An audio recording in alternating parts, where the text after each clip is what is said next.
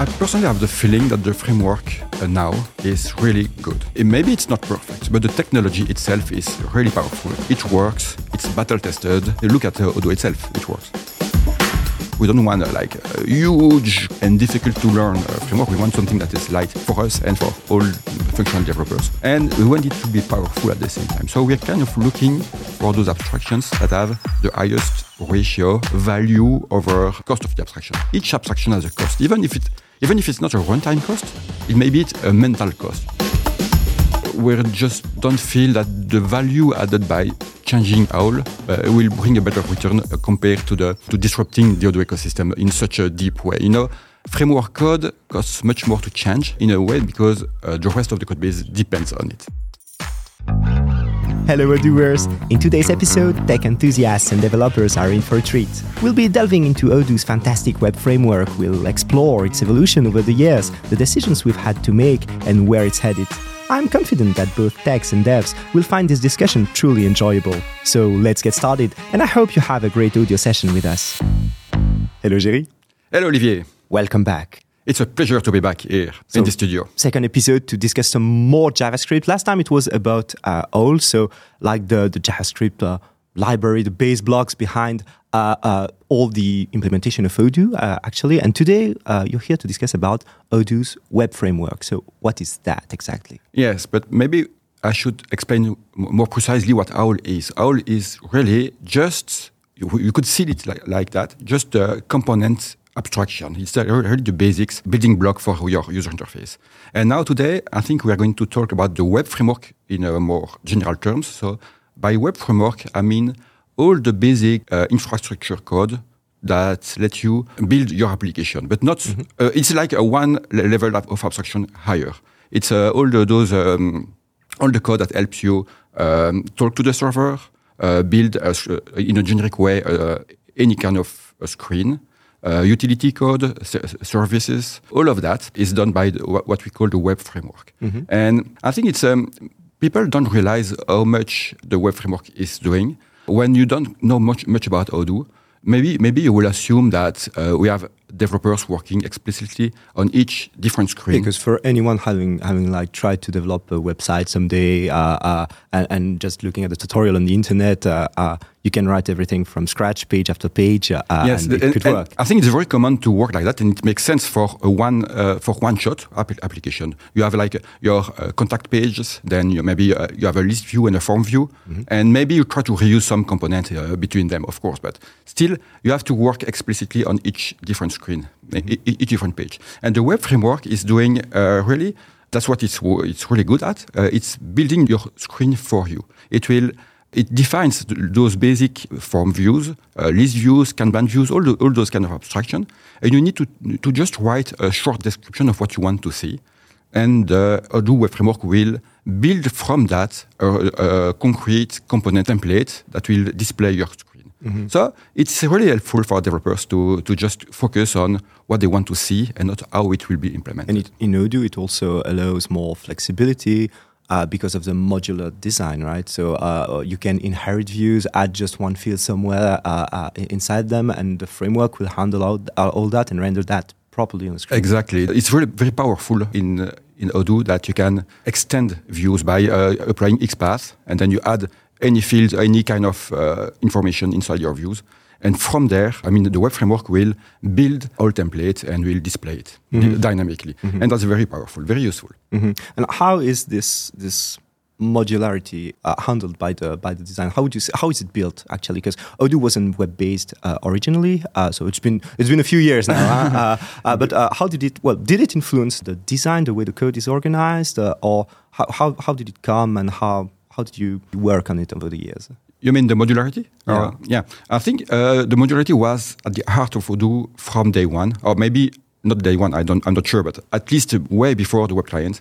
It was already based maybe by luck, maybe by good insight. Mm-hmm. It was built on XML document, the user interface. Mm-hmm. And it still is. And it still is because it's really useful. So it didn't change on that. And now the technology behind it changed a lot over the years. So first we have a basic framework implementation, and that was actually the web, what we call the web client. It's still code like that. And most business code was only XML documents and Python code. You see, you didn't have to write that much JavaScript back then because you didn't need it. It was a very basic. Mm. Now the application evolved a lot over the years, and people need to customize much more the specific part of the flows, specific part of the screen, anything. And the framework evolved for the last 10 years to meet that need. Mm-hmm. So yeah, it changed a lot from a technological standpoint, but the basic extensibility principle is still there. Mm-hmm. Mm-hmm. Okay, and how did it evolve? So, because you were talking about OWL, so that came pretty recently. We started talking about that four years ago. Uh-huh. Uh-huh. 4 years already. Yeah, time flies. Well, how did you maybe decide to you had to rewrite everything for OWL? Yeah, but we didn't really decide it like one day we said, okay, we'll rewrite everything now. It didn't come up like that. So really, from the framework, just really kind of it's an emergent property of the system. It was it was there all along, but we didn't really talk that much about the framework, and that's why we didn't organize the code really all the time. With the framework in mind, we have, for example, still even now we still have some, for example, assets bundling code that is in the base add-on, and it should probably be in the web add-on with the web framework. Mm-hmm. So, because the web module is the one adding. The web module is the main JavaScript framework module. Mm-hmm. It's the web client code, but it's more than the web client. The web client is the application, the user interface that you see from a high level perspective, like the navbar and the action manager and stuff like that. Mm-hmm. And we have also at the same time the framework, which is all the code that will generate those views and talk to the server. Mm-hmm. So the web add-on is doing all of that. And it's really more like a historical evolution. Like we needed to add some feature and then we add it. And the code maybe sometimes didn't change as much as it should. Mm-hmm. But still, we did a pretty good work of changing the code among the years. Mm-hmm. And so you were saying there was still a bunch of things in base, so the core of Odoo. What exactly is there? But I was thinking mostly about the assets bundling code, all the code that will manage JavaScript files, CSS files, and maybe transpile them, change them, all of that code, and put them together in one single simple file. Or maybe it will minify that code. Mm-hmm. That code. All of that is still in base and should be in web. Mm-hmm. And maybe not exactly. Yeah, we have some other controllers that are in the web in the base add-on. How come it is still there? Because from a very theoretical point of view, I think I don't know if there are students listening to us. Maybe they're like, "Wow, it's ugly. You shouldn't do that. Why are they keeping it like this?" So first of all, is the plan to keep it like this? And second, why is it okay, if it is okay, to have it like that? That's a good question. I think it is okay in a way because it works and we don't have a really a big need to change. Mm-hmm. It would be more elegant from an intellectual perspective, but there is no really large need to do it. And I think it's the reality of large organization. Sometimes you have code that's just there, it works, you don't have an incentive to change it right now. But maybe since you have a better vision of what you're doing, like better mental idea of what the framework should be and how it should be used in different contexts, at some point I think we should change a little bit the organization. But there is another reality that we should maybe at least mention. It's the fact that the code itself is the result of the team organization. And until now, the framework code is mostly managed by two teams, the Python teams and the JavaScript teams. And that's why, in a way, not really true, but in a way, both of them evolve independently. Mm-hmm, mm-hmm. But they still do communicate, right? Yeah, of course. And yeah, we'll talk about that maybe in a moment. But okay, we can talk about it now. Why not? I mean, You would say that the philosophy of the development is not the same because you have two different teams, and so sometimes you would need more centralization between both of them to go in the same direction? More coordination, I would say. Yeah, I think there's a fact that at some point each team owns, in a way, some part of the code. You know, the project team will manage the project code. The JavaScript framework team will manage the JavaScript framework code, and so on. Mm-hmm. And because of that, the way we work is like we are mostly concerned with evolving our own code base, mm-hmm. Sure. And obviously that's our job. And it's not so easy to go in a transversal way to work on even to see the need when you need to do some change that involves more than one part of the code base. Mm-hmm. And I think we should do it, and we did. We actually did. For example, last year. There was like a collab between mm-hmm. the Python framework team and the JavaScript framework team to improve the way views communicate with the server. Mm-hmm. So before that, views were doing a bunch of network requests in sequence to fetch the data, because mm-hmm. when you look at, for example, a CRM lead, you need to fetch a bunch of fields. And then maybe you have relational fields, you know, one too many and stuff like that. And those subfields may still themselves contain other relational fields. Usually, you have many too many tags, for example, in a one too many. Could you give a bunch of examples on the CRM lead or whatever mm-hmm. other model of such fields? Sorry. So examples of such fields on a specific model. So just that, so that people have a picture. I think I should have said cell order. It's easier to explain. You have like the cell order is one record, mm-hmm. and so then it's an order made by a customer. So you have a field on it that is the customer, and it is a relational field. It's a relational field. Mm-hmm. It's a many to one. What mm-hmm. we say. It contains a bunch of other information, a lot of information, and among those information you have cell order lines. That's each element of the cell order, mm-hmm. and so you have usually more than one relational field. Yeah, and so it's a relational field. It's a one to many. You may have a bunch of order lines. Mm-hmm. You don't know how many beforehand. Mm-hmm. So those information are stored in a different table on the database, and that's why you need to load first the record for the cell order. Mm-hmm. And then you need to fetch the data for the cell order lines. Mm-hmm. And then maybe if those cell order lines contain themselves, for example, taxes, mm-hmm. Those are stored in a different table. I mean, it's a many-to-many tags. Yeah. So it's even two tables because you have the many-to-many and the tags. Yeah, actually it is.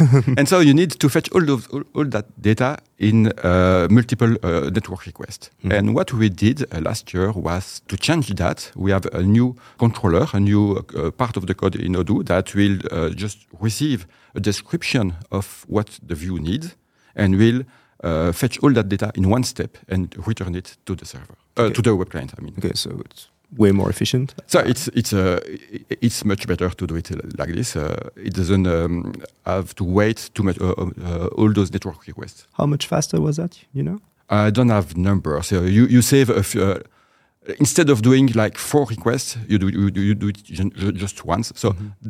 the part that fetch the record itself is faster. Mm-hmm. Mm-hmm.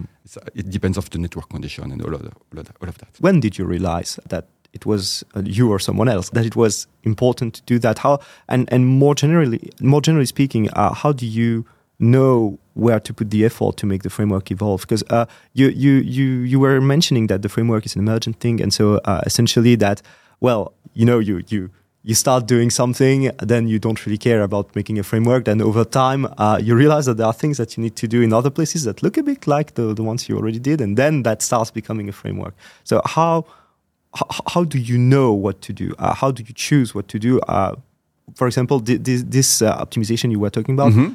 How did you... Where does it come from? Where did it come from? For that case, it was really someone from the Python team, the Python framework team, that was the champion for this feature. So he was looking at the network tabs, looking at all those requests, and was looking for a way to merge them together. So in this case, it's our own R&D, the Python framework team, that started with this project and they talked to us, and then we made it happen together. So for that case, this is internally, and that's quite common actually. Mm-hmm. We have in the framework teams, since many other teams depends on us, it's common that they ask us questions on how to, sure, to solve a specific problem.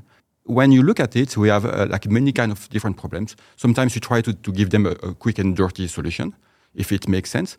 But you know, if you have the same question that comes back and again, at some point you start to say, okay, maybe we need to do something about that. Maybe we need to find a better way to solve that issue. Mm-hmm. So there is like a technical vision that we need to evolve over time. So we have questions that are asked. We have also other possibilities. For example, we have when we give trainings, we can see how people react to the framework. Yeah, I think it's important to do it because maybe people don't find how to do things, but it's actually possible to do them. They just don't know. Yeah. Right?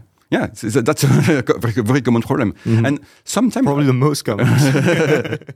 And sometimes also we just look into the code. We just look into all the Odoo code base for some keywords that we know are usually red flags. You're like, what are these weirdos doing again? And then, yeah, if you see something that's name __debug __ do not use this or you will be fired. It's probably a red flag. And so we look into the code base for those keywords.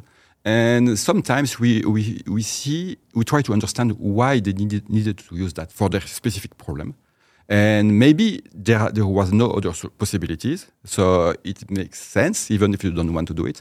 But we need to update the framework to make it possible to solve their needs. Mm. Yeah, if you start seeing the same hack or nearly the same hack multiple times, it means that something is probably needed in the framework. Yes, and it makes sense because Odoo is now becoming a large suite of applications. You have like, sure, a lot of needs. You need to have... Your code base needs to work in iframe. It needs to be translated. It needs to be fast. It needs to work in other websites. It needs to work in many different situations, and all those needs need to be met in a proper way in the framework. Also, I would say that the software is becoming much more mature, mm-hmm, and so we want to add this layer of polish that wasn't, yeah, exactly, really, that wasn't really there in the past, but that is really needed, and it is essentially JavaScript. Yes. And now the teams are getting larger. Mm-hmm. You have like so we also have the resources. So many people are working on functional teams and, mm-hmm, also in framework teams, mm-hmm, as well. Mm-hmm. And so we have resources to make it work. We just need. What's difficult is to have the vision of what's the best way to solve a problem. Mm-hmm. Sometimes you know that there is something wrong. You don't exactly know how to make it in an elegant way. You know, in a way that feels right. Mm-hmm. And sometimes you don't know it right away, and maybe 6 months later, some other feature will be merged in Odoo, and maybe it will click that feature can be used as a basis for the problem that you had before. Mm-hmm. And using that, you may now solve the problem properly. Mm-hmm. I think the fact having a clear mental image of what you're trying to do and of what your framework, your software is doing is also very important because indeed having something elegant is important, not just because it's nice to do nice code and nice looking code, but just because it will be easier to understand for newcomers, it will be easier to use. And I think it's very important when you're making a framework, like to have something self-explanatory, I would say. Yeah, I think it's difficult, but when we have something that's elegant, mm-hmm, it basically means that it bypasses your brain in a way, and and your intuitive brain can validate that it's a good way to model the problem.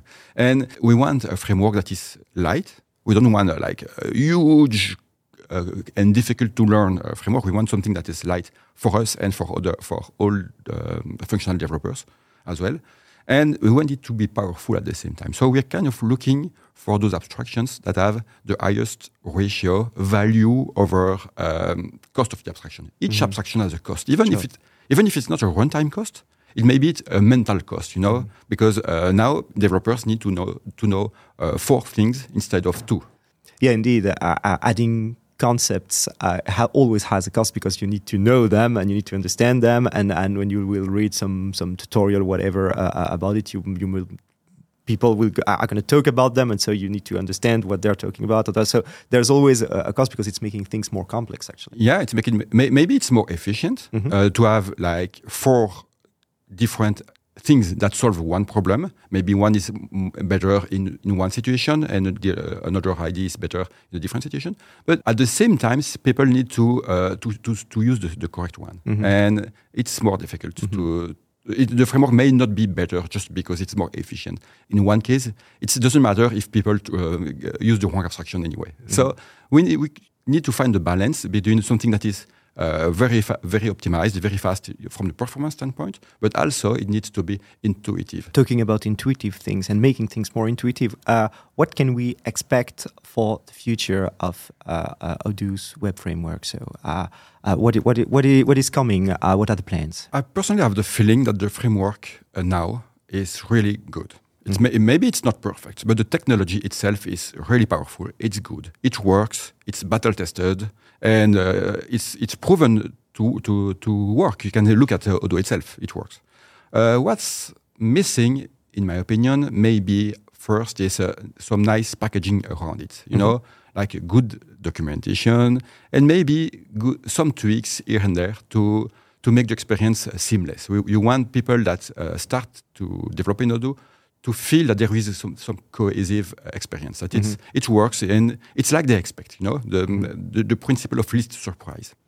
At the same time, so we want to design the framework to be intuitive in a way that even if developers don't know that much about the framework itself, they will by default use the correct solution. So that's what called the pit of success. We want that if they don't know, they will choose one solution by elimination, and then that will be the proper solution in Odoo. Yeah, the default option chosen by most people must be the right one in most of the cases. Yeah. Okay. So I think we need to. Sometimes we will evolve. We will change the framework in that direction. We will try to. That's what we're doing now. We're trying to change, maybe sometimes slightly, sometimes in a more important way. We need to change the way some components works to make it more easier to use.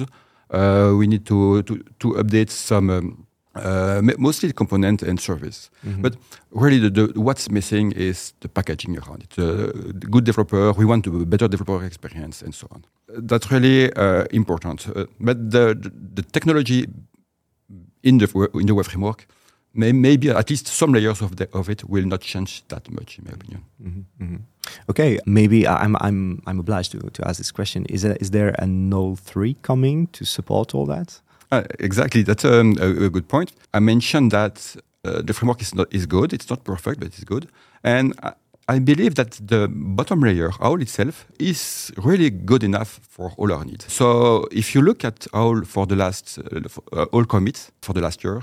You will probably see just a few minor fixes and some small improvements. And so far now, we don't want to change it. We want to build the rest of the framework in a better position. But OWL will not change at least for the next year. I wouldn't expect them. So far, nothing planned. Yeah, we have a bunch of ideas, some radical, some not, some easy. We just don't feel that the value added by changing OWL will bring a better return compared to the disrupting the Odoo ecosystem in such a deep way. You know, framework code costs much more to change in a way because the rest of the code base depends on it. Yeah, because here it's changing what's underneath the framework. So then you will need to change the framework and then all the customization that is made on top of it. So exactly. So the main takeaway is that we want we will change the framework. Not much OWL itself, but what's on top of it. We will try not to change it too much, but we all the time in the direction of making it more powerful, easier to use, and simpler to understand. And that will be our final word because we have reached the end of the episode. Thank you for your answers, Géry. Thank you, Olivier. Well, that wraps us today's episode, folks. I hope you've gained new ideas and knowledge from our discussion. Exciting, isn't it? If any question popped up, don't hesitate to post it to the pad so we can address it. Until next time, cheers.